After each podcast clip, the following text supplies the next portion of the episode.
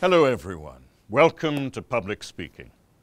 Today's first presenter is Ranjit, and I would ask everyone to give him their full attention.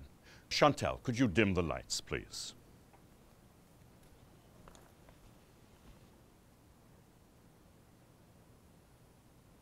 The British imposed a lot of unpopular taxes on the American colonists and didn't let them elect representatives to the British government. In retaliation, the Americans started to boycott British goods.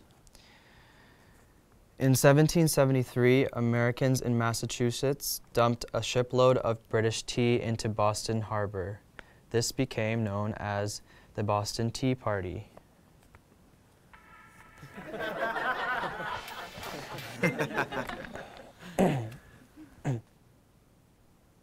As punishment, the British imposed laws known as the Intolerable Acts, including the Quartering Act, which made Americans let British soldiers live in their homes. Some of the American colonies created a Declaration of Rights and Grievances, which they sent to Britain, but the British just sent soldiers to the colonies to put down any rebellion.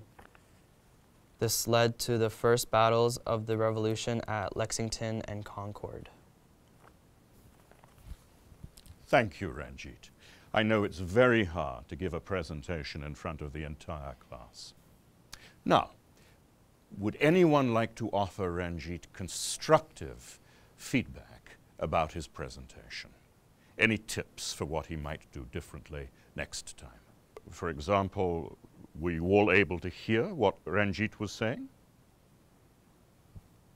Not really. He needs to speak louder and face the audience. Yes. Great suggestion. Anyone else? He was reading from his paper, so it didn't feel like he was really talking to us, you know? Exactly. It's important when you're speaking to look up every sentence or two and make eye contact with someone in the audience. Anything else that Ranjit could do to appear more relaxed and feel more confident? He could smile more. Yes, smiling makes us feel relaxed. Oh, and make sure your phone is off before you speak next time.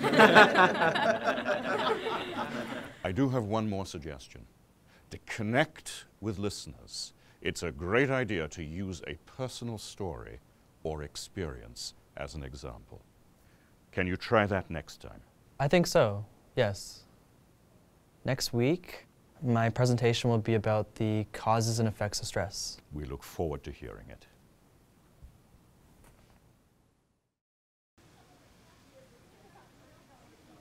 Ranjit is first up again today, and I look forward to his new presentation. Jorge, could you dim the lights, please? Good morning. Today I'd like to talk about the causes and effects of stress and how to cope with stress.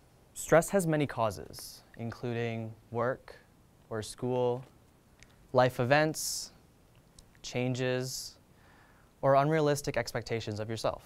Some effects of stress include headaches, trouble sleeping, depression, or lack of concentration. I know how hard it can be to deal with stress.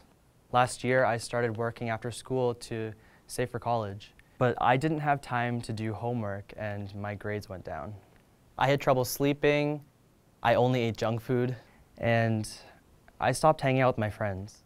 Fortunately, I was able to talk with a school counselor to manage my stress. She suggested that I reduce my hours at my job, eat healthy foods, and get some exercise. So I literally started walking home from school and bringing my lunch. I also asked my teachers for extra help. Now, I feel better.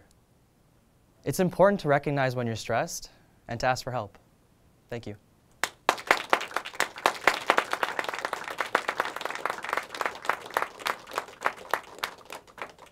Great work, Ranjit.